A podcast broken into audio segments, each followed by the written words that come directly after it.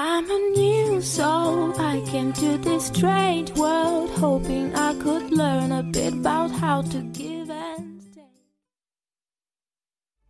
Nos journalistes vous.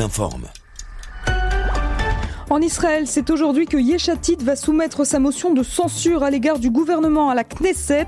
Motion de censure qui, si elle est adoptée, entraînera de nouvelles élections dans le pays.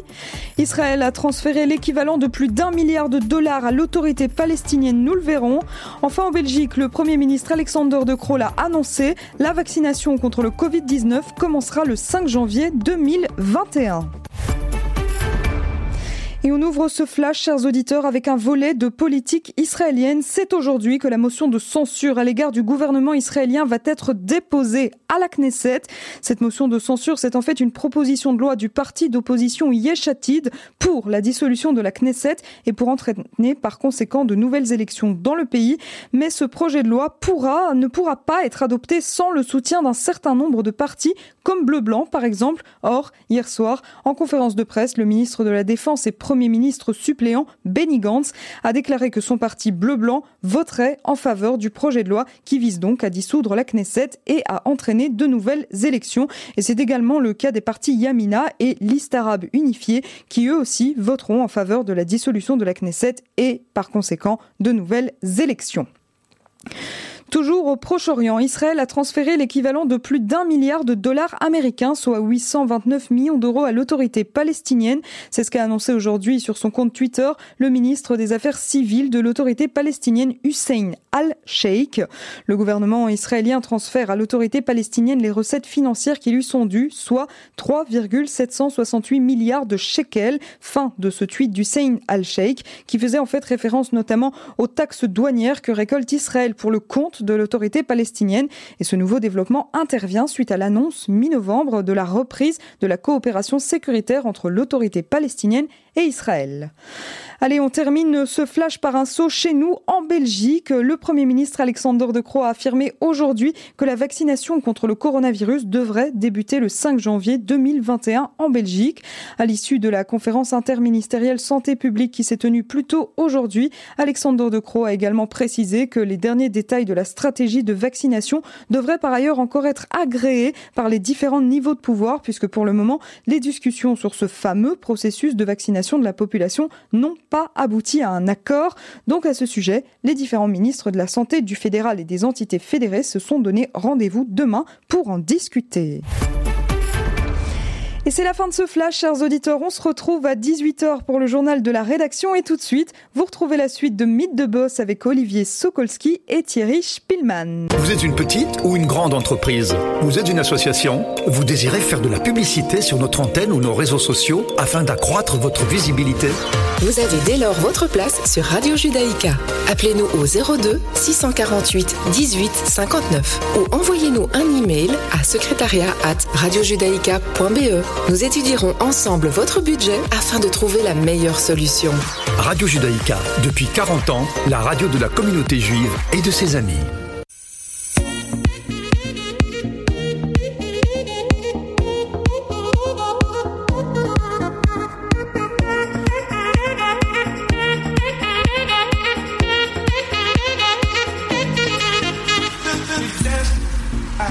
Voilà, ravi de vous retrouver pour cette deuxième partie de Mythe de Boss. C'est Radio Judaïka, je suis Olivier Sokolski, votre serviteur. Et à côté de moi pour co-animer cette émission, Thierry Spielmann. Bonjour Thierry. Bonjour Olivier, bonjour à tous. Voilà, ravi de vous retrouver en studio. C'est de la vraie radio. Ça fait du bien. Ça fait du bien, les voix, les micros, on a l'impression d'être, euh, je sais pas, on, on s'évade. On a deux invités aujourd'hui, on a même trois invités. En tous les cas, on va recevoir deux sociétés, deux start-upers. On avait envie ici à Radio Judaïka de mettre l'éclairage euh, de temps en temps, comme ça quand on pourra, sur des startups, sur des gens de la communauté, pas de la communauté. En tous les cas, de parler avec eux, de comprendre le pourquoi, du comment, de ce qu'ils ont fait. Alors, le premier de nos invités, c'est Simon Schlepper de la société Atelier Jalapère. Bonsoir Simon. Bonsoir Olivier, bonsoir Thierry. Merci d'avoir accepté l'invitation de Radio Judaïka, Simon. Merci à vous, je suis très heureux d'être avec vous aujourd'hui. Vous connaissez bien la radio, bien, bien la maison en tous les cas. hein Exactement, on a un beau petit projet ensemble qui est en train de se préparer pour euh, Radio Judaïka. Exactement, bien, bien, bien se mettre la bouche près du micro. Et on a également Elliot Brémans et Raphaël Bastide qui sont là pour la société Eaters. Bonsoir messieurs. Bonsoir Olivier, bonsoir Thierry. Simon, bonsoir, fait longtemps. Bonsoir à tous et, euh, et merci pour l'invitation. Ben avec grand plaisir. On a, on a, plein de choses euh, à se dire, plein de choses vous allez, que vous allez nous raconter. Alors, ce qui est sympa en plus, c'est que moi, je ne savais pas euh, avant d'arriver, c'est que c'est que Simon Elliott, vous êtes potes en fait finalement. Ouais, exactement. On, a, on était à l'école ensemble à Gagné-nous. On a fait quelques années, je pense trois ans ensemble. Et euh, c'est marrant de se retrouver ici ensemble et de parler de nos, nos deux projets. Euh, des beaux projets en plus. Est-ce que, est-ce que vous m'aviez dit euh, on peut le dire, hein, parce qu'on est entre nous. Vous étiez deux cancres à l'école, en fait, finalement. C'est ça qui est drôle. Cancre, j'irais peut-être pas jusque là, mais en tout cas, on, on trouvait notre moyen. On trouvait, voilà, on trouvait le moyen de trouver une solution à tout problème, on va dire. Ouais, on était déjà fort liés à l'époque, et si je me souviens bien, ce qui était amusant, c'est qu'il y a, euh, je dirais ça presque maintenant, allez, 8 ans, euh, à l'époque, Simon avait déjà posé un premier projet de magnet pas si tu te souviens. Donc, euh, on était déjà deux euh, entrepreneurs un peu liés et on avait travaillé deux trois mois sur un petit projet qui n'a pas vu le jour malheureusement. Mais euh, donc déjà on partageait ces mêmes convictions de l'entrepreneuriat. Elliot, vous avez le micro, je vais vous le laisser. Euh, Eaters, on peut imaginer c'est quoi, mais je vais quand même vous demander d'expliquer euh, euh, ce qu'est votre, votre start-up. Bien sûr, donc notre start-up est donc, euh, comme vous pouvez le remarquer, Eaters vient du nom euh, de manger. Donc vraiment, euh, c'est une start-up qui est liée sur la nourriture en livraison ou à emporter sur votre lieu de travail ou à domicile. Donc euh, on a décidé de lancer ça il y a plus ou moins un an et demi sur une première enseigne qui s'appelait Homemade Kitchen qui a euh, changé euh, de nom un an après sur Pourquoi Eaters. Pourquoi Donc en fait le, le, premier projet qui avait été lancé euh, autour du, de, cette projet, de ce projet de nourriture était différents plats cuisinés dans un même lieu qui pouvaient être commandés par différentes personnes mais dans un même panier. Ce qui voulait dire que si ce soir vous désirez manger avec Thierry, mais vous voulez une salade et Thierry désirait des sushis, vous pouvez les avoir dans le même sac et livrés au même moment. Par la suite, on, on s'est rendu compte que euh, notre clientèle était très fort euh, axée sur tout ce qui était euh, la street food asiatique. Et donc de là, on a voulu se recentrer sur un, projet qui était plus euh, un type food bien similaire, qui était vraiment, qui reste un peu large, mais qui est d'un même continent. Car avant, vous pouvez vous retrouver dans plusieurs différents continents dans la même cuisine. Et donc Eaters s'est recentré sur la street food asiatique, que vous pouvez voir par la suite, qui aujourd'hui propose des boboon, des pokéballs, des burgers vietnamiens et des banh mi vietnamiens.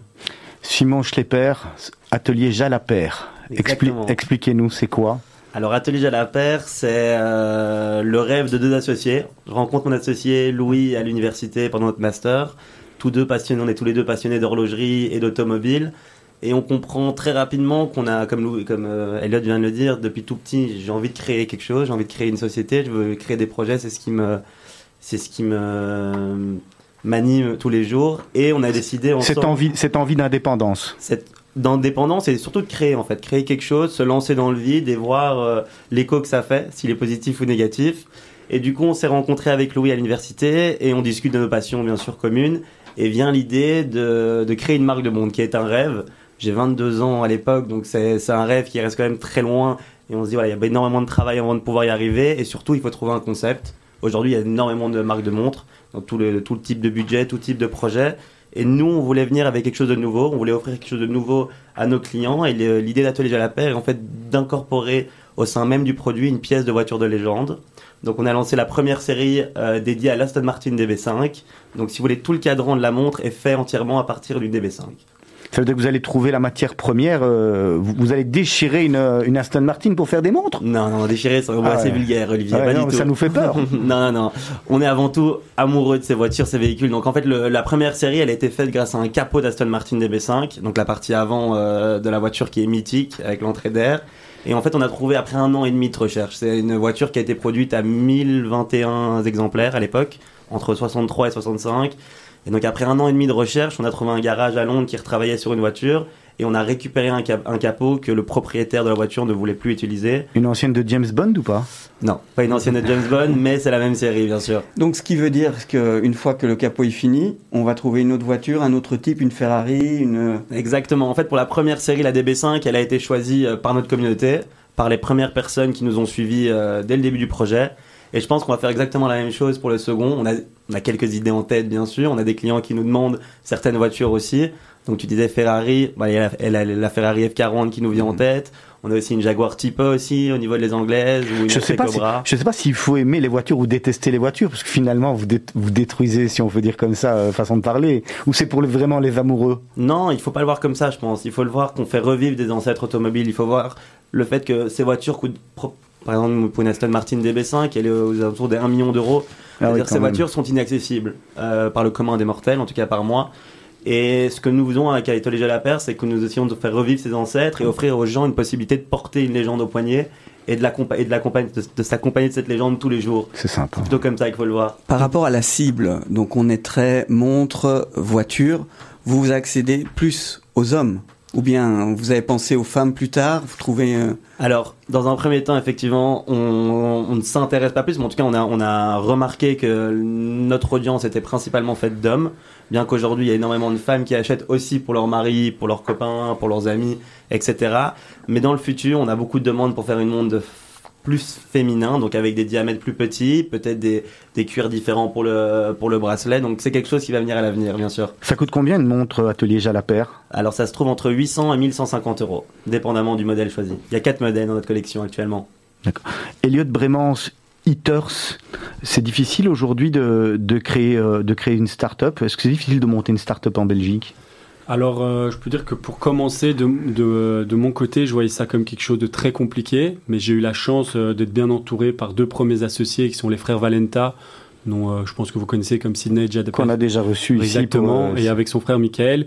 Et on a euh, Raphaël qui nous a rejoint dans le projet il y a plus d'un an maintenant, plus ou moins. Et donc pour moi, tout, tout départ, c'était ça en fait le, le, but de me de m'associer à des personnes. Qui amène le projet parmi les quatre? Comment ça se passe? Mais En fait, on a une vision commune euh, avec Sidney Valenta, mais qui en fait par le par le biais de son frère, avec qui je m'entends très très très bien depuis quelques années, voire 5-6 ans, même si notre notre décart d'âge est assez grand. On a eu l'habitude de partir une fois par an en Israël ensemble et à partager euh, des moments et, et, au fur et à mesure de partager une, une, une, un lien d'amitié s'est créé et une relation un peu si je puis dire euh, grand frère petit frère. Et ce qui nous a permis euh, de collaborer ensemble d'avoir un, premier jet de, projet qui était de mon côté et qui était assez amusant. C'est que le frère de Michael avait une idée plus ou moins similaire et par ah ouais. la cohésion de nos deux idées on arrivait à un projet commun. Et donc là on parle de quatre amis de quatre entrepreneurs ou de quatre entrepreneurs amis? Alors euh, pour moi c'est euh, j'ai envie de dire un premier ami puis ensuite euh, entrepreneur et je pense que pour le reste de la cohésion du groupe c'est vraiment trois entrepreneurs et puis il y a quand même quelque chose de familial entre les deux frères Valenta.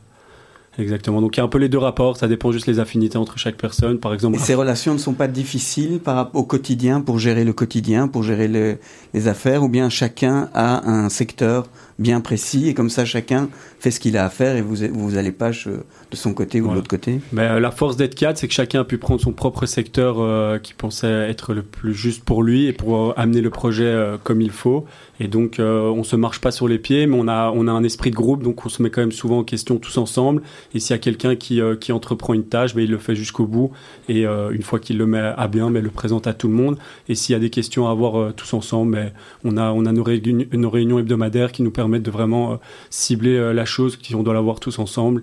Et si pas on avance chacun de notre côté et, et on se retrouve euh, au fil de, du projet. Simon Schlepper, même question, est-ce que c'est dur de, de, monter sa, sa start-up en Belgique? Euh, je pense que au tout début non, on se dit c'est pas dur, on se dit euh, c'est facile, tout le monde peut le faire. Après on rencontre des obstacles, je pense que c'est le voilà, c'est la règle numéro une de l'entrepreneuriat, c'est prendre de, prendre le risque. Après, je pense que comme euh, comme Elliot, ça dépend à qui on à qui on le fait, à qui on partage cette aventure. Je partage cette aventure avec Louis, mon associé que j'ai rencontré justement à l'université, et c'est un plaisir. On, comme comme Thierry demandait, est-ce que est-ce qu'il y a des frictions qui arrivent ou pas? Certainement, bien sûr qu'il y en arrive, mais je pense que l'atout majeur de notre de notre binôme à nous, c'est la communication. Il faut parler, faut pas avoir peur de parler de sujets un peu tabous, de sujets peut-être plus compliqués, et s'écouter, s'écouter entre nous, et c'est ça qui fait la force d'un binôme, je pense. Aujourd'hui, dans, dans vos deux métiers, hein, ou dans tous les nouveaux métiers, quoi qu'on fasse, il y a euh, le marketing, la pub qui va rentrer, euh, qui va rentrer en ligne, en ligne de compte, et qui, qui dit pub, marketing et, et, tout ce qui est autour, réseaux sociaux, communication, il faut du budget. Comment, comment on fait quand on est un start-upper comme vous? Alors nous, j'ai commencé peut-être Elliot. Euh, nous, on a commencé par une campagne de levée de fonds euh, sur Kickstarter. En fait, on a on a on a établi l'idée, on a commencé à parler avec une, on a commencé à créer une communauté autour de notre idée, autour de nous, et on a voulu la tester pour deux raisons. Euh, première raison, est-ce que l'idée plaît au final à l'international, mais aussi est-ce qu'on est capable de lever les fonds en 30 jours? Une campagne Kickstarter dure 30 jours en fait, et pendant ces 30 jours, vous avez euh, vous, vous, vous mettez un challenge à X. Euh, nous, c'était 120 000 euros, par exemple, qu'on avait Ça- besoin. Ça donne tout de suite en fait la température. Exactement. On teste le produit, on teste l'idée, on voit si ça prend. Et nous, heureusement, euh, ça a fonctionné. Donc, ce qui nous a permis de nous lancer. Et pour rebondir sur ton autre question au niveau du marketing, effectivement, en tout cas, nous, pour Atelier Jalapère, on doit faire attention à nos dépenses, à nos coûts. Et donc, le marketing aujourd'hui, il faut le voir comme comme une segmentation. Si on segmente euh, l'audience générale, on peut toucher euh, des gens qui vont être potentiellement vos futurs clients, potentiellement vos futurs euh, eaters ou euh, membres d'Atelier Jalapère. Et donc le travail, il se fait avant, il se fait dans la segmentation, savoir à qui on veut s'adresser, comment on veut s'adresser et à quel moment. Et je pense que ça, c'est la règle de base du marketing, c'est segmenter. Votre mieux- positionnement est plutôt dans un secteur niche. Oui. Mais ça, ça a été un choix au niveau de notre communication de, voilà, d'abord un secteur niche, d'abord s'adresser à ce secteur niche qui est en fait euh, les, les fans de voitures, de DB5 et aussi de James Bond. Pourquoi? Parce que c'est encore une question de budget. Ça veut dire si on veut s'adresser à tout le monde, on peut pas bien le faire. Si on s'adresse à un groupe un peu plus restreint, on pourra mieux le faire et notre message sera mieux entendu. En fait, c'est le niche ne me fait pas peur. Le niche nous a permis en fait de créer une réelle base solide pour Atelier Jalapère, ce qui va nous permettre dans un second temps de l'agrandir et de pénétrer d'autres marchés. Elliot ou, ou- ou Raphaël Bastide qu'on n'a pas encore entendu. En tous les cas, quand je m'adresse à vous, celui des, celui des deux qui le sent Bien sûr, euh, bien sûr. euh, euh, prend la parole. Vous, euh, co- comment vous, vous fonctionnez par rapport justement à- au côté marketing? Je vais laisser la parole à Raphaël, parce que c'est pour son domaine un peu dans notre projet. Bien près du micro, hein, Raphaël. Ouais, je sais pas si je suis assez près, j'ai pas vraiment l'habitude, mais euh, bah nous on a fonctionné un petit peu différemment, donc c'est-à-dire qu'il n'y a pas eu de, de levée de fonds de départ. La société euh, fonctionne en fonds propres et euh, elle se finance à partir du chiffre d'affaires qu'elle réalise euh, chaque jour avec ses clients. Euh, chez nous, le marketing, il y a, y a différents aspects. Euh, on va dire que l'aspect principal, c'est vraiment l'expérience que va vivre le client à travers la commande qu'il a faite chez nous. Cette expérience, bon, c'est d'une part la qualité des plats, ça c'est évident. C'est d'autre part la rapidité avec laquelle on va exécuter, puisqu'on est sur de la delivery essentiellement, même si on a une partie click and collect. Donc il faut que le client reçoive un plat qui soit bon, beau et livré dans les temps. Euh, le beau, ça va être toute l'expérience autour du sac, des packaging, etc., où tout va être personnalisé, brandé euh, à travers euh, la marque Eaters. Donc ça, c'est vraiment pour le marketing expérientiel. Ensuite, on va avoir une partie marketing digital. Donc là, c'est essentiellement de l'Instagram pour nous. Donc c'est tout ce qu'on va poster sur les réseaux sociaux pour euh, communiquer un petit peu l'univers de notre marque et faire adhérer les clients euh, au lifestyle qu'on leur propose. Aujourd'hui, l'un comme l'autre, vous avez des personnes dédiées à ça dans vos entreprises, justement? Alors ça dépend. Parfois on le fait en interne, parfois on se fait au- aussi aider euh, par des sociétés en externe, notamment sur ce qui va être comme digital. Donc on travaille en partenariat avec des agences et on va aussi travailler sur tout euh, l'univers et l'ADN de la marque. Donc là c'est pareil, il y a des choses qu'on va faire en interne, il y a des choses qu'on va faire avec des studios euh, créatifs qui vont nous permettre justement d'arriver sur euh, un ADN, un univers de marque qui soit vraiment euh, poussé. Je rebondis là-dessus, Simon, par rapport à votre marque. Est-ce que Instagram est un bon support? Alors, euh, pourquoi? Pour faire quoi? Pour justement communiquer, pour faire connaître la marque, pour développer, pour euh, la Alors faire connaître Instagram est, est- d'après moi, hein, peut-être je me- peut-être que je me trompe, mais euh, pour moi Instagram c'est une vitrine aujourd'hui.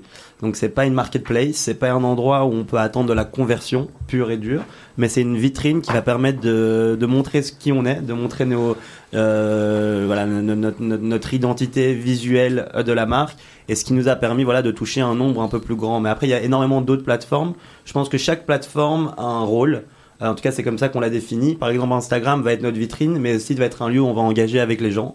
On va essayer d'engager avec notre communauté euh, à travers des surveys, à travers des petits QI sympas, à travers des, des euh, Q&A. Et donc, je pense qu'il faut simplement définir quels sont les objectifs qu'on attend par plateforme et après faire le maximum autour pour et les euh, utiliser chacune voilà, pour leur qualité. de manière indépendante, je pense. Suivez, je continue. Par rapport à Eaters, je vous ai entendu parler et dire qu'on était dans le delivery. Est-ce qu'il ne vous est pas venu à l'idée ou vous n'avez pas envie plus tard d'avoir des restaurants physiques, d'avoir des tables, de faire du service plutôt que uniquement de l'emporter alors, euh, on fait euh, essentiellement de l'emporter, mais c'est vrai qu'on commence à faire de plus en plus de click and collect. Euh, donc le client commande en ligne et vient récupérer son plat directement en restaurant. On n'a probablement pas vocation à partir sur de la restauration traditionnelle avec du sitting, mais ce qui est sûr, c'est que on est en train de développer actuellement des restaurants dans lesquels le client pourra venir commander son plat et repartir avec. Donc on va euh, dans ces restaurants euh, proposer tout un environnement, toute une ambiance euh, qui va donner envie aux clients justement de venir chez nous, de venir rencontrer nos équipes, de venir visiter nos restaurants et in fine de commander nos plats. Elliot Brémans, en, préparant un peu cette émission, quand, quand on s'est parlé, vous avez surfé sur la, vague du Covid, vous, parce que quelque part quelque part à, tout malheur profite, comme dit l'expression, en tous les cas pour, euh, pour, certains. Euh, les restaurants sont fermés, les, les, magasins sont ouverts, mais on n'a plus de café, on n'a on plus rien. Alors qu'est-ce qui reste aux gens qui veulent pas cuisiner? Finalement, il reste que de l'emporter. Donc c'était bien pour vous le premier Covid et le deuxième? Effectivement, euh, il faut dire que pour le premier Covid, on a vu euh, un taux euh, de clients qui a augmenté assez euh, fortement. On a pu se rendre compte que, comme euh, tu l'as si bien dit Olivier, c'est que les gens qui n'avaient plus de restaurant, plus de café ou autre, étaient redirigés directement chez nous. Avait, mais je pense que le premier confinement, enfin du moins on peut, le, on peut en être sûr aujourd'hui, n'est pas le même que le deuxième. Euh, les premières personnes euh, qui ont été confinées étaient un confinement total, si je puis le dire. Aujourd'hui, on a pu quand même encore se balader dans les rues, quand même avoir accès, aller au travail et autres. Euh, alors que même si bien sûr le télétravail a quand même été conseillé durant cette deuxième vague, aujourd'hui on, on, a quand même un, avant et un après première vague.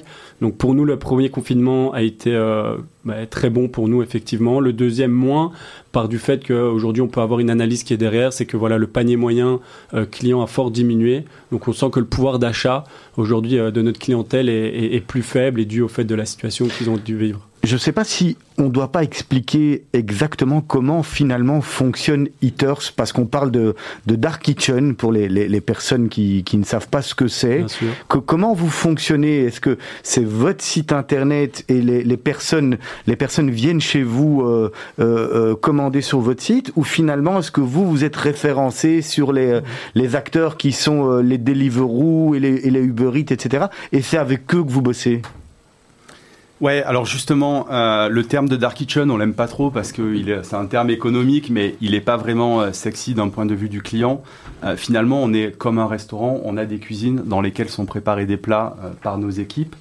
Euh, mais c'est vrai que notre façon de, de distribuer nos plats, est un petit peu particulière. Donc c'est 100% online. Le client va commander euh, soit sur notre site, on a également notre propre site web, soit sur les différentes plateformes. C'est quoi, c'est quoi la proportion euh, par rapport euh, Alors c'est essentiellement de la plateforme type Deliveroo et Uber Eats parce que la force de frappe de ces plateformes en termes d'acquisition client et de marketing est beaucoup plus importante que la nôtre. C'est pas c'est pas embêtant ça quelque part d'être dépendant de de, de, de, de, ces grosses de ces grosses boîtes qui vous disent voilà aujourd'hui vous devez me donner 20 ou 30 et si demain ils ont envie, ils vont vous dire ben non, c'est fini, euh, c'est 40.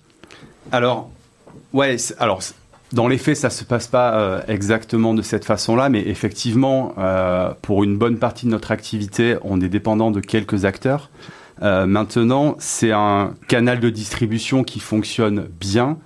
du moment que de leur côté le service qui nous est dû est rendu, nous ça nous va de payer pour cette prestation-là. Vous n'avez pas de on a service une bonne... de livraison propre Alors, on fait un petit peu de livraison euh, via notre propre site web et c'est essentiellement euh, sur une de nos cuisines, donc euh, dans la région de Uccle, Rhodes, etc. C'est ça que finalement, c'est ça que je disais, que je posais comme question est-ce que vous, vous n'auriez pas finalement, pour ne pas être dépendant de ces, de ces services externes, parce que encore une fois, même si le service, euh, le chauffeur de Uber qui vient ou de Deliveroo mhm. est mal foutu, finalement c'est vous qui, qui en payez les, les pots cassés. Euh, si le gars il renverse le truc, euh, est-ce que finalement vous n'avez pas vous intérêt à, à avoir la, la globalité du, du marché et ce que je vous propose, c'est de donner la réponse dans, quelques minutes. On va marquer une première pause musicale. Donc, vous vous souviendrez de la question, parce que moi, je l'aurais certainement oublié.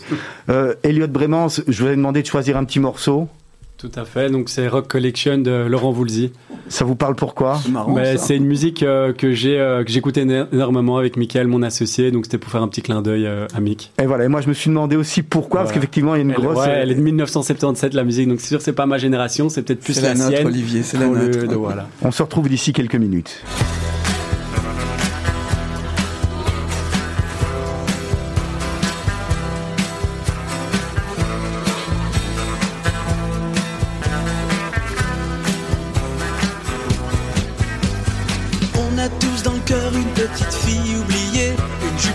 Que de cheval à la sortie du lycée. On a tous dans le cœur un morceau de fer à user, un vieux scooter de rêve pour faire le cirque dans le quartier. Et la petite fille chantait. Et la petite fille chantait. Et la petite fille chantait. Et la petite fille chantait. Un truc qui me colle encore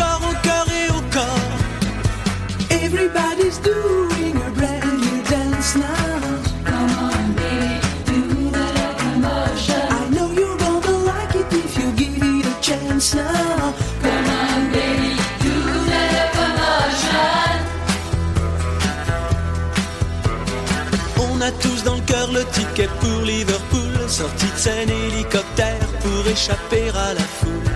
Excuse me sœur mais j'entends plus Big Ben qui sonne, des scarabées bourdonnent, c'est la folie à London. Et les Beatles chantaient, Et les Beatles chantaient. et les Beatles chantaient,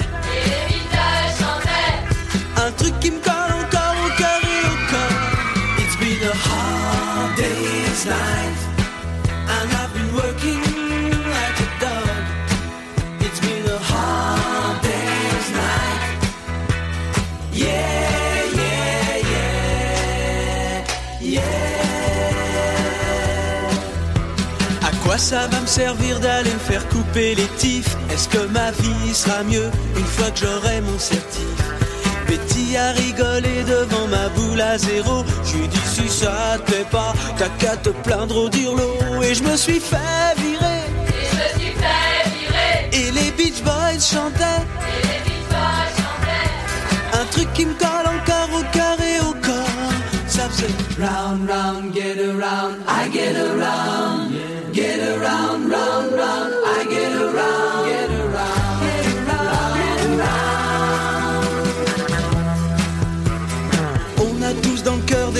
Vacances à Saint-Malo et des parents en maillot qui dansent chez Luis Mariano.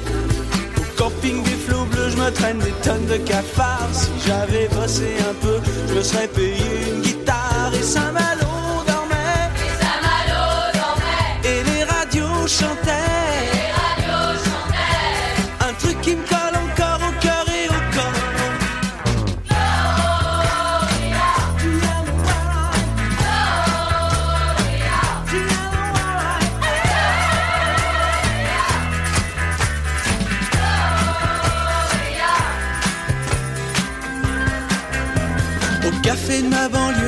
La bande à Jimmy Ça fume pas mal, ça roule autour du baby Le pauvre Jimmy s'est fait piquer chez disquaire, c'est dingue Avec un single Stones Caché sous ses fringues et les loulous roulaient Et les cailloux chantaient Et les cailloux chantaient. Un truc qui me colle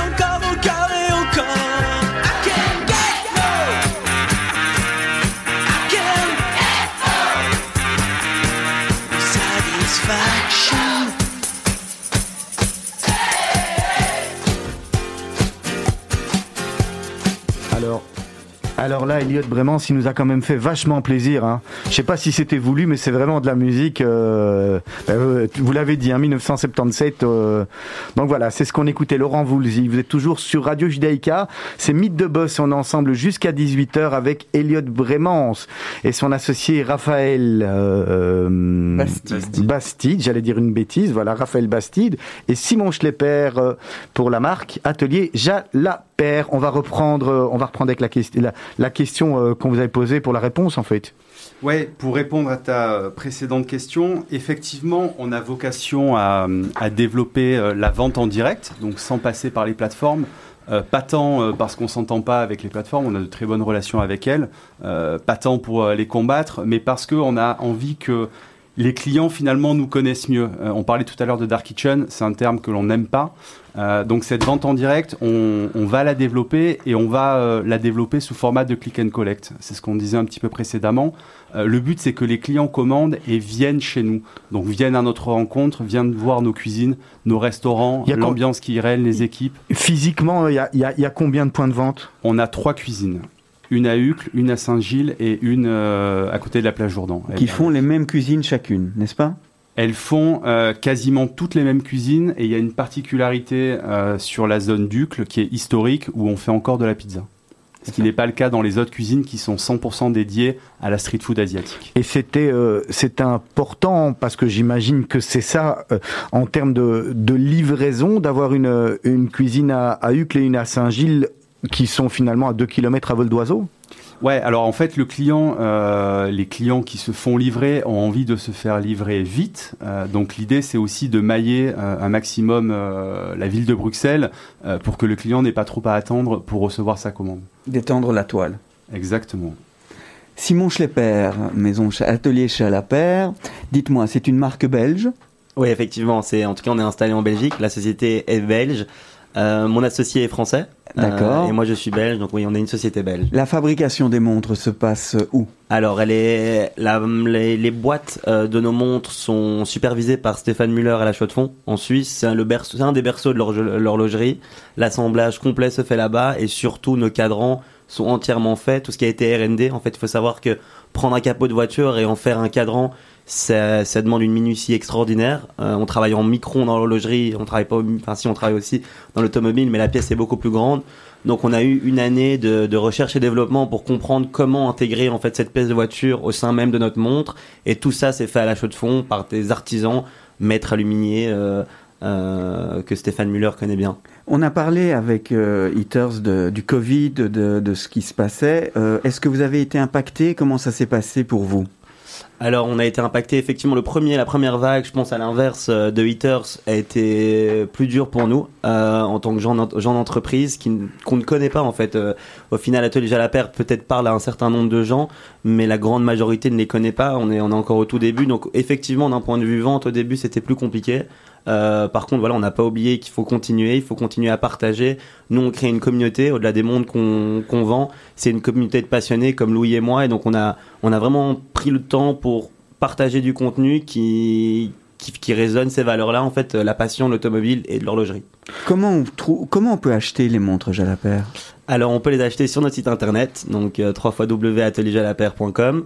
Et vous avez euh, nos quatre modèles, la collection Aston Martin DB5, euh, prête à l'achat sur notre site. C'est ça. Pour le moment, c'est uniquement par Internet. Effectivement, il faut savoir que maintenant, en ce moment, le retail, euh, surtout au niveau de l'horlogerie, ben, c'est complètement au point mort. Donc, heureusement qu'on n'a pas, on a, on a failli en fait signer des, des, des gros contrats de distribution, par exemple en Allemagne, juste avant le Covid, qui ne s'est pas fait heureusement à la fin, et ça aurait, ça, ça aurait été un gros impact pour nous, parce que geler un stock. Euh, voilà, c'est geler ton stock, c'est malheureusement très très compliqué pour une jeune marque comme la nôtre, et on a décidé de de s'intéresser 100% au digital. C'est des outils qu'on connaît très bien. Et en parallèle, avec Louis, on ouvre une, nouvelle société plus dans la technologie, en fait, qui va nous permettre de, comment dire, de, d'exprimer, de, de, de présenter notre entreprise de manière euh, beaucoup plus complexe, beaucoup plus, euh, enfin pas complexe, mais en tout cas de présenter la marque et de, faire résonner ses valeurs à travers une, solution digitale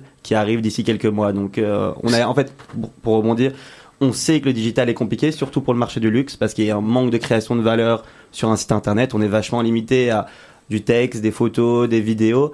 Et nous, on a voulu aller plus loin parce qu'on a, on a rapidement compris qu'on avait besoin de cet outil-là.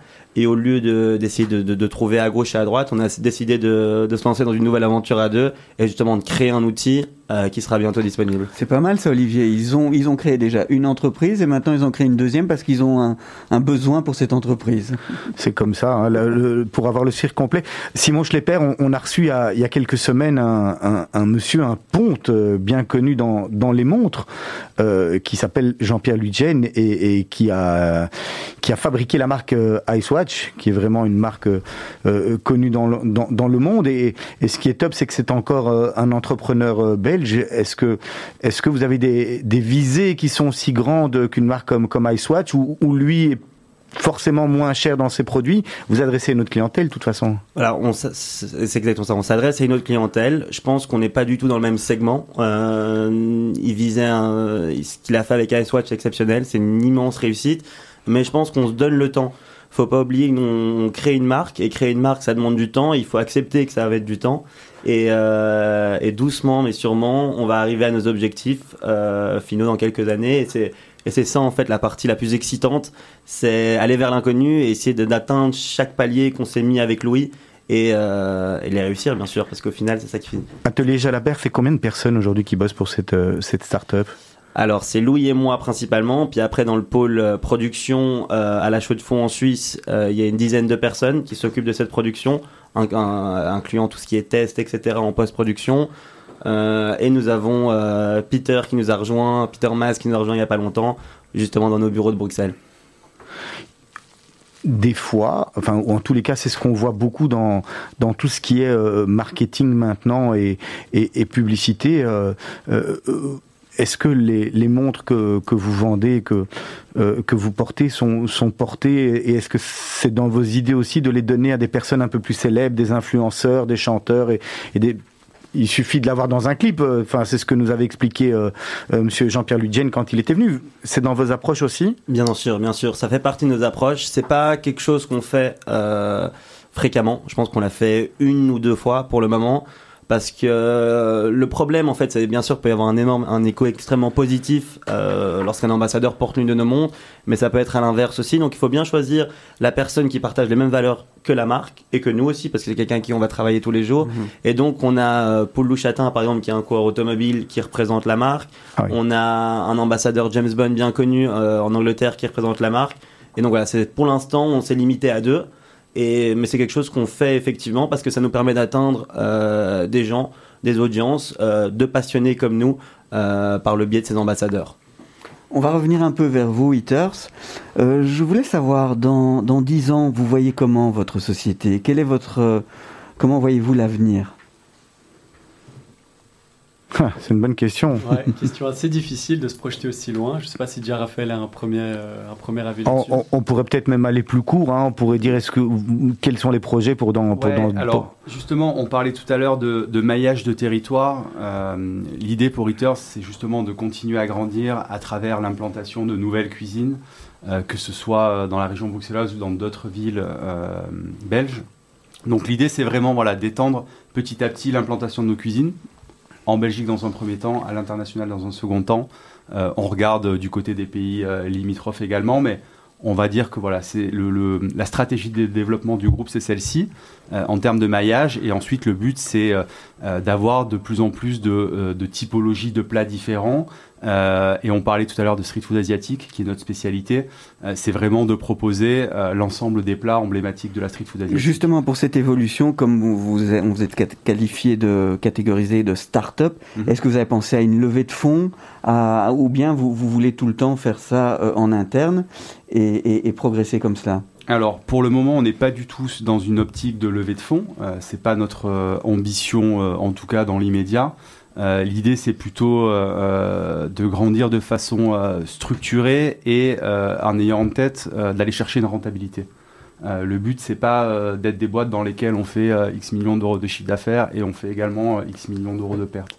Donc l'idée, c'est de grandir de façon saine en allant chercher une rentabilité sur notre activité. Les restaurants maintenant ont dur, ils rament comme jamais vu qu'ils sont fermés depuis, depuis de nombreux mois maintenant. Est-ce que quelque part euh, il y aura des opportunités pour vous de je sais pas de reprise de d'en- d'endroits de cuisine ou, ou, contre et de, ou de grappiller des parts de marché? Alors effectivement, euh, malheureusement, la situation est assez dure pour euh, l'entreprise de l'ORECA, ce qui n'est pas du tout quelque chose qu'on souhaite parce qu'on se portait toujours aussi bien quand le, secteur était actif. Je pense qu'un secteur actif permet à tout le monde euh, de s'en sortir et d'avoir une part de marché, surtout qu'aujourd'hui, nous, on est dans une part de marché quand même assez différente de ces restaurateurs qui, eux, vraiment vont viser euh, euh, l'expérience sur place, euh, quelque chose qui est vraiment un cadre complètement différent. Vous, vous pensez, Eliott Bremans, que aujourd'hui un restaurateur qui, qui veut s'en sortir a besoin, je dis aujourd'hui comme je dis demain quand ils vont réouvrir, mais est-ce qu'un restaurateur a, besoin aujourd'hui de ce service de livraison pour pouvoir faire de l'addition à son chiffre d'affaires qui n'était que du, du chiffre en salle? Tout à fait. En fait, au- aujourd'hui, on voit que certains, euh, ben, euh, on voit avec euh, Uber qui nous communique certains chiffres, qu'on voit qu'aujourd'hui, le nombre de restaurants sur ces derniers mois qui est, arrivé sur la plateforme est assez grand du fait que comme ils ont dû fermer le service en salle, ben, certaines personnes ont voulu quand même garder l'activité pour que leur marque continue à, délivrer des plats, mais ils se rendent compte tous aussi que c'est un métier de delivery à domicile ou au lieu de travail, qu'aujourd'hui, euh, savoir manger un plat euh, sur place et en emporter est complètement différent. Et donc je pense qu'aujourd'hui, certains restaurateurs se rendent compte que non, ils vont rester dans leur élément de, qui a été depuis toujours de service à table, avec une, expérience qui est faite avec un serveur, un client qui vient sur place et vraiment travailler cette relation-là avec son client. Tandis que chez nous, on a vraiment aujourd'hui euh, la force, et c'est pour ça notre pouvoir aussi, c'est de pouvoir délivrer ces plats-là qui ont été choisis euh, en amont pour pouvoir être mangé, euh, que ce soit en rue, chez soi, sur un bureau, avec des couverts euh, en plastique recyclable bien sûr, ou autre, ou autre chose comme ça. Mais c'est vraiment deux secteurs complètement différents et je pense que cette pandémie a pu faire permettre à la, personne de l'ORECA de se rendre compte que voilà, elle ne pourra pas se diversifier vers, ce, vers cette, cette solution-là. Vous avez parlé des, des couverts recyclés en disant bien sûr. Je voulais être sûr. non, non, mais, mais, mais, non, mais la question ça fait partie de votre mode de vie à vous les jeunes. C'est ça que vous, êtes venu, euh, vous êtes venu avec la gourde. Non, non, mais mais c'est une vraie question. Je, je veux dire, c'est important euh, non, non seulement euh, pour, l'image que vous véhiculez, mais pour vous également. Tout à fait. Donc en fait, en travaillant sur l'expérience client, on se rend compte aujourd'hui bah, qu'il y a une grosse vague sur ce projet-là, qui est vraiment tout ce qui est les, les produits biodégradables, recyclables et autres. Et aujourd'hui, notre projet, en plus de fournir de la qualité, quelque chose comme Raphaël l'a dit, que ce soit beau, bon et rapide, on est aussi sur un projet qui est euh, en respectant l'environnement et autres. Et donc on, fournit euh, tous les plats sont fournis à plus ou moins 90% euh, sur des produits qui sont recyclables, biodégradables, qui se mettent dans des poubelles bien particulières. Donc c'est pas uniquement du marketing parce que vous le vivez au quotidien, vous, vous le faites réellement. Alors exactement. Donc c'est vrai que c'est assez assez neuf pour moi. C'est l'apport de mon associé ici avec moi, Raphaël, qui est vraiment quelqu'un qui, qui, qui, qui, croit en cette cause et qui aujourd'hui je rejoins petit à petit. Je pense que comme dans beaucoup de choses, l'extrême est mauvaise, mais aujourd'hui si chacun peut mettre son petit geste quelque part, et eh ben aujourd'hui, comme vous l'avez pu le voir, c'est ce que je fais en, venant avec ma petite gourde et mon eau pour économiser un maximum de bouteilles en plastique. J'avais encore une dernière question par rapport à la situation actuelle, par rapport encore à ce Covid. On n'arrête pas d'en parler, mais bon, c'est la situation. Est-ce que justement, euh, les restaurateurs ne sont pas devenus maintenant des concurrents qui n'étaient pas là avant? Puisque beaucoup de restaurateurs qui sont fermés ont décidé de faire de l'emporter, et donc ils vont naturellement manger un peu de votre part de marché. Est-ce que vous le ressentez aujourd'hui? Alors, euh, c'est difficile à dire. Est-ce qu'on le ressent euh, dans nos chiffres? Non. Après, est-ce qu'il euh, il y a de plus en plus de restaurateurs sur les plateformes? Oui. mais comme le disait Elliot, la delivery, c'est un métier qui est vraiment très particulier. donc, il y a en ce moment beaucoup d'élus parce que malheureusement, les restaurants ont dû fermer. mais il n'est clairement pas certain que d'ici quelques mois, tous les restaurateurs qui se sont mis à faire de la delivery continuent à le faire. Et si je peux compléter sur euh, la question précédente euh, au niveau de la responsabilité environnementale, etc., euh, on n'est encore pas 100% responsable. On a beaucoup de choses sur lesquelles on peut s'améliorer, mais on essaye de travailler sur nos packaging pour limiter un maximum le plastique. on essaie de travailler sur notre offre pour que les végétariens puissent aussi trouver des plats.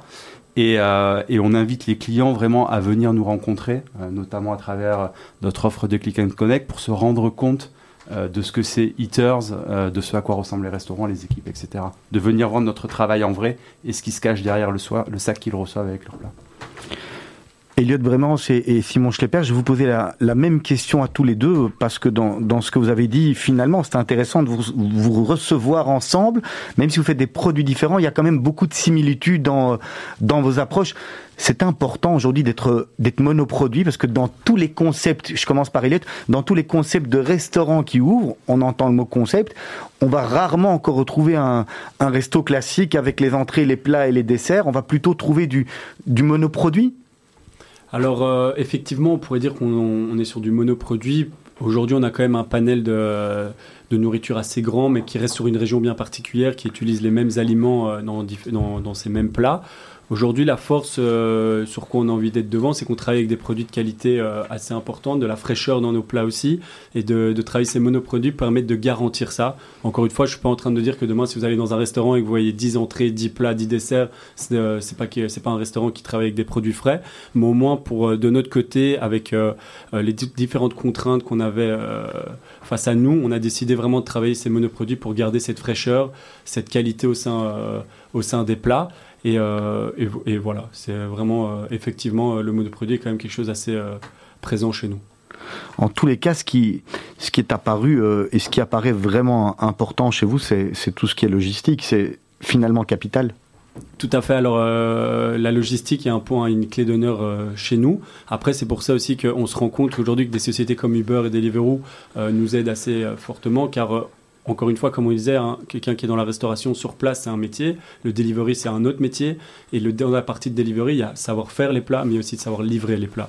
Et c'était une question que tu nous avais posée euh, préalable- préalablement, pardon, excusez-moi. C'est qu'il faut se rendre compte qu'aujourd'hui, notre force aujourd'hui, c'est de sortir des plats rapidement. Et pourquoi on n'a pas décidé de livrer actuellement Ça va peut-être quelque chose qui va arriver par la suite, comme on le fait déjà dans une cuisine qui est à Uccle pour euh, desservir une, une zone géolocalisation qui est euh, Route Saint-Genès, qui aujourd'hui ne livre pas pour Uber et Deliveroo. Et ben, euh, non, ce- de ce côté-là, on se rend compte que livrer les plats sont vraiment un métier. Et donc, nous, on se concentre vraiment sur la préparation euh, euh, des plats euh, chez nous. Alors j'ai une question à vous poser à tous les deux. Je vais commencer à Simon euh, avec Simon Schlepper. Quel conseil vous pourriez donner à Elliot Brémance aujourd'hui? Et après je vous retourne la question Elliot. Euh, je pense qu'ils sont déjà bien entourés, ils sont quatre. Donc euh, un conseil peut-être pas, mais je pense que l'idée qu'ils ont d'aller le plus loin possible avec les packaging recyclables, c'est un business en soi. Euh, Il y a de la réussite, je pense, avec d'autres boîtes, comme je pense Thai Café par exemple, qui propose un service de, de boîte, je pense, à base de riz, de concentré de riz ou quelque chose comme ça. Et euh, je pense que ça pourrait être très bien pour vous et tout à fait en, en lien avec ce que, ce que vous venez de dire. Donc euh, déjà, il faut continuer comme Vous ça. voulez Et- dire que ce genre d'approche amène plus de clientèle? Amène plus de clientèle, amène une nouvelle source de revenus, euh, permet de diversifier aussi. Donc je pense que c'est intéressant d'un point de vue business, bien sûr. Elliot Brémance, même, euh, même question. Qu'est-ce que vous pourriez donner comme, euh, comme conseil à, à Simon Schlepper pour qu'il s'éclate encore plus dans son business? Alors moi, euh, si c'est un conseil, être compliqué, mais je le connais depuis de nombreuses années, donc je vais plus savoir sur sa personnalité. C'est quelqu'un qui est un vrai entrepreneur, si je puis dire, qui a mille et une idées par jour, et donc c'est important qu'il reste concentré sur les quelques idées sur quoi il a envie d'avancer, et pas euh, d'être euh, sur mille idées à la fois, et qu'il a déjà un très très beau projet qui est celle de Les Montres, et son nouveau projet euh, digital qui vient d'expliquer, et je lui souhaite tout euh, le succès du monde, et que je pense qu'il doit rester focus là-dessus. Merci. Meet the Boss avec Olivier Sokolski et Serge Bézère. Non, non, non, on n'a pas du tout fini, les amis. On a encore, euh, on a encore dix bonnes petites minutes à, à, à- à passer ensemble. On va vous poser des questions, euh, dernière partie de l'émission, des questions un petit peu plus rapides. hein. si vous avez déjà écouté l'émission de temps en temps, vous, je pense que vous savez ce que c'est. On vous pose les questions euh, aux deux. Euh, voilà, hein, l'un après l'autre, vous répondez. On va commencer avec Elliot, le métier que vous auriez aimé faire à part celui que vous faites maintenant? Travailler dans la finance. Simon? Avocat. Alors, Elliot Brémance, une chose que vous avez faite en étant plus jeune et que vous n'oseriez plus faire aujourd'hui Manquer de respect à un adulte. Euh, manger n'importe quoi à n'importe quelle heure. Et Raphaël aussi peut répondre en même temps. hein. Ben oui, pourquoi pas. Oh, bonne question. Euh... Ça va faire beaucoup. Ouais, ouais. Non, mais je. Joker. mon Joker. Votre définition du bonheur, Elliot Hmm, Quand on est si jeune, c'est quoi le, c'est quoi le bonheur? C'est être entouré de ses amis. La famille, l'amour, les amis, ouais, c'est ça. La dernière fois que vous avez eu mauvaise conscience, Simon Schlepper, et je sais que vous avez de temps en temps mauvaise conscience, ne me dites pas que c'est pas vrai, je pourrais pas le croire. Non, c'est en voiture, mais ça, ça arrive tous les jours. euh, en voiture, il me passe des pensées dans la tête souvent et qui sont un peu regrettables. Quoi. Je suis un peu stressé en voiture. Je Elliot vais dire, moi aussi, ça va être sûrement la voiture. Je- Votre cauchemar récurrent Cauchemar récurrent, euh, que tout s'écroule autour de moi, que je perds tout, euh, tout en un coup, mais sans aucune raison, d'un moment, un moment T comme ça. Moi, de pas être à, à la hauteur de mes attentes. Alors Elliot, la question suivante, c'est chouette parce que c'est une question dont d'habitude on, on a des entrepreneurs un peu plus âgés, on, on, on connaît, euh, on connaît la réponse. C'est quoi le moment le plus heureux de- Ils disent tous c'est ma femme et mes enfants. C'est quoi le moment le plus heureux de votre vie jusqu'à présent? C'est d'avoir monté mon propre projet euh, si jeune et de pouvoir être actif et d'avoir des grosses ambitions. Simon Schlepper Je pense que c'est le jour où on a relevé, euh, on a levé la somme sur Kickstarter. Je pense que c'était, c'était la fête. Vous avez vu le, le chiffre Quand on a vu 120. le chiffre euh, s'afficher avec les petits drapeaux, parce qu'il y a une petite animation, il faut savoir. hein. combien, de temps ça, combien de temps ça a pris pour lever euh, ce- cette somme de 120 000 euros? Euh, C'était 125 000 euros en 30 jours, pile. Ah, Tout juste. Ouais, tout juste. Où s'arrête votre pardon? Euh, là où le respect des autres euh, s'arrête. Très très bonne question. Euh, où s'arrête le pardon Elliot ne pardonne pas. Voilà, J'allais dire, euh, je suis quelqu'un de bah, très rancunier, donc euh, compliqué euh, de pardonner certaines choses. ouais. Elliot Bremans, une phrase que vous mettez souvent en avant. Hmm. Leading by, by example. En français C'est euh, l'idée, par exemple, enfin montrer son propre exemple avant de, enfin montrer, ouais, montrer l'exemple avant... avant... de demander quelque chose. Mais, mais, mais ça c'est, moi en tous les cas je connais cette phrase et je pense savoir d'où je la connais. Et à mon avis vous y étiez tous les deux. Ça c'est ce qu'on apprend dans les mouvements de jeunesse et notamment à la Razioni. Ouais. Moi j'étais à la bonne Imdror mais exactement. Ah ben voilà j'étais Tout pas. le monde n'est pas parfait en vrai. Non non il, peut, il peut y avoir des erreurs hein, dans des erreurs de parcours. non mais mais ça fait partie en tous les cas des valeurs que vous donnent ces ouais. mouvements de jeunesse, euh, ces mouvements de jeunesse juifs. Ouais exactement. Ça nous a accompagnés. Je pense moi j'ai commencé quand j'étais tout petit, je pense 7-8 ans, jusqu'à mes 17 ans, et c'est des valeurs qu'on a, que qu'on a grandi avec, qu'on a perpétué en, temps, en, en étant en tant moniteur, et euh, ça influe sur notre vie aujourd'hui, bien sûr. Les amis qu'on a eu, euh, qu'on a depuis 15-20 ans, c'est des amis de la Noire, c'est des amis de l'école, c'est des amis. C'est aussi important que l'école, les mouvements de jeunesse. Est-ce que ça forme autant? Est-ce que dans, dans votre parcours professionnel d'aujourd'hui, ça vous aide autant que ce que vous a aidé l'école? Je pense que, je pense que oui. Euh, pour la simple et bonne raison que l'école, ça, ça, ça paraît très bizarre ce que je vais dire, hein, mais l'école, en tant qu'enfant, elle nous est imposée. Euh, c'est pas un choix d'aller à l'école, c'est nos parents qui nous disent qu'il faut le faire. Les mouvements de jeunesse, c'est par plaisir. C'est, on a envie d'y aller, on veut participer à cet événement-là, et donc on s'implique. Euh, en tout cas, moi personnellement, je m'impliquais beaucoup plus dans mon mouvement, par exemple, qu'à l'école. Euh, voilà. Pour moi, le mouvement de jeunesse a marqué vraiment ma jeunesse et euh, ça a été quelque chose où j'étais très très impliqué et fait partie de mon caractère euh, et ma manière comment je suis engagé dans la vie. Il faut savoir qu'on parle encore d'Eliot Bremans en tant que Rochken euh, aujourd'hui. Ils, ils, avaient gagné le lac Baomer. Simon Schlepper, vous, vous, vous, nous, vous nous avez pas donné votre citation euh, moi aussi c'est une en anglais mais en français ça donne quelque chose comme si tout est en ordre c'est que c'est pas normal quoi. C'est qui c'est quelque chose qui va pas. Si tout va bien c'est quelque chose qui va pas. L'alibi c'est un ashkenaz qui le dit hein. exactement. C'est pas radio plus détendu alors Simon Schlepper l'alibi que vous utilisez pour éviter un dîner. Trop de boulot hein. Elliot la même trop de boulot. Elliot va à tous les dîners euh... l'artiste avec qui vous rêveriez de faire un duo Elliot Bremans. Hmm. Mmh. Simon il a de la chance que vous pour le temps ouais, de réfléchir. Non. Mais moi ce serait Maître Gims.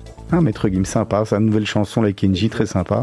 Euh, L'artiste avec Michael Jackson, même s'il est mort, mais Michael ouais, Jackson pour, quoi. Pourquoi pas Votre série préférée à la télévision Ma série plus euh, Peaky Blinders. Ouais, Peaky Suits, j'ai bien aimé Suits à l'époque. Alors, une question que normalement Serge Bézère pose en, en, en fin d'émission. Quel conseil aimeriez-vous recevoir que vous n'avez pas reçu? Mais euh, C'est Elliot Bremans qui parle. Ouais, tout à fait. Quel conseil j'aurais aimé euh, recevoir? Hmm... C'est compliqué. C'est compliqué. Si, si Simon, Simon?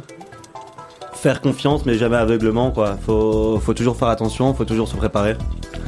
Messieurs, merci beaucoup pour votre participation à Mythe de Boss. C'était très sympathique d'avoir cette, euh, cette nouvelle petite formule là où on a un peu de, un peu de start-up dyna dynamite euh, qui, qui, nous apprennent à nous plein de choses également. J'espère aux auditeurs. On, on, va se quitter, euh, on va se quitter avec le titre qu'avait choisi Simon Schlepper. C'était lequel? C'est Ain't No Mountain High Enough de Marvin Gaye. Et pourquoi celui-là? Parce que euh, ça, met, ça met le sourire, ça met de bonne humeur et à 18h, j'imagine que les gens vont bien profiter dans leur voiture. En tous les cas, on vous souhaite bonne chance à tous les trois dans votre projet de, start-up, que vous puissiez avoir une belle, euh, un beau développement, une belle continuation. On va se retrouver pour Mythe de Boss la semaine prochaine. Même heure, même endroit, 17h à Judaïka, le 90.2. D'ici quelques minutes, vous allez retrouver Asley Santoro pour le magazine, le journal de la, soirée. Demain matin, dès 7h, vous retrouverez Miri Maman et toute son équipe. Et pour ma part, je vous retrouve également mardi prochain, accompagné de mon compère Maurice Blibaum.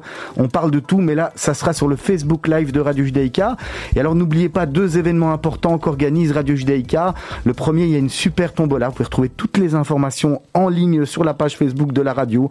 Les billets sont à, à 25 euros. Ça va aider la radio euh, à continuer à vivre, qui, effectivement en ces temps de Covid vit des moments difficiles, vu qu'on a dû, euh, on a dû se passer de notre gala. Et puis vous, avez des super lots à gagner. La tombola a lieu le 13 janvier, le tirage a lieu le 13 janvier, mais vous pouvez déjà acheter les tickets. Et puis un peu plus près de nous, le 13 décembre, on fait un e-gala. On parlait de gala, le gala n'a pas eu lieu. On vous prépare plein de surprises. Ça va se passer sur le Facebook Live de Radio Judaïka. Il y aura une excellente et une magnifique, euh, une magnifique soirée en perspective qui s'annonce. Donc euh, branchez-vous déjà sur, notez-le dans, dans vos agendas. Passez une bonne soirée à tous et à toutes. On se quitte avec Ain't No Mountain High.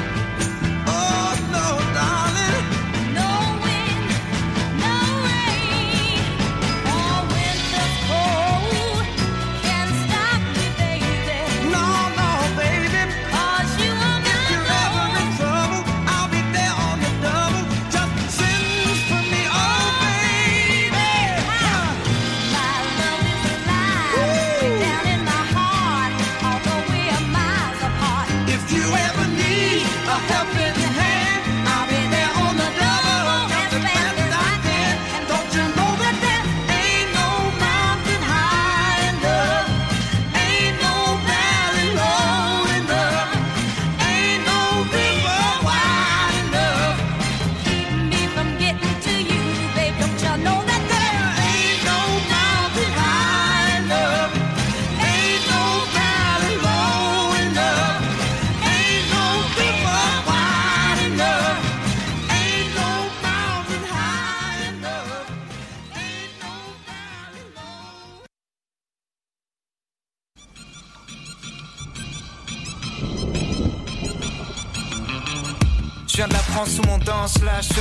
Où on prend plus de caisses que des crash tests demi J'ai des potes diplômés, d'autres qui ont pas lu De livres qui sont sûrement sur un mur et dans les rues du centre-ville. Mon père a gravi l'échelle pour devenir ce qu'il voulait être. Ma mère est la ménagère à qui les publicitaires veulent la mettre. Je connais la campagne et ses gros sabots Où ça vole pas haut, les ragots et les oiseaux. Toujours autant de pluie chez moi.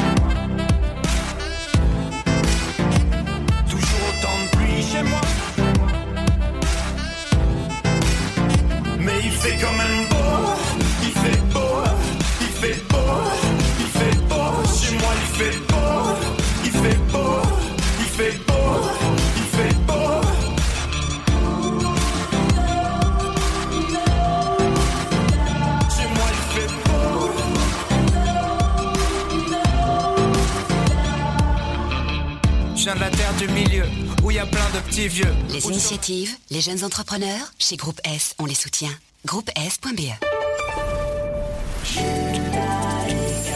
Retrouvez-nous sur radiojudaïka.be. Vous êtes une petite ou une grande entreprise? Vous êtes une association? Vous désirez faire de la publicité sur notre antenne ou nos réseaux sociaux afin d'accroître votre visibilité? Vous avez dès lors votre place sur Radio Judaïka.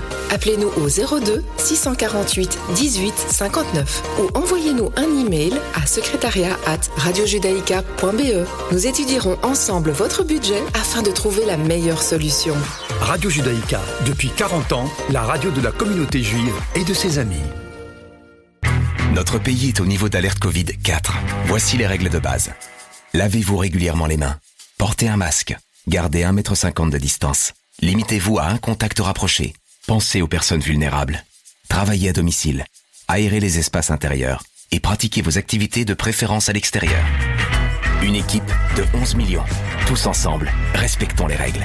Retrouvez toutes les règles sur info-coronavirus.be et informez-vous sur les mesures locales. Une initiative des autorités belges.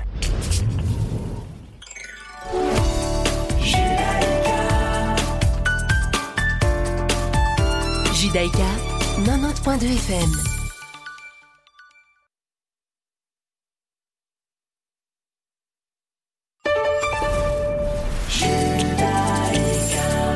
Retrouvez-nous sur radiojudaïka.be.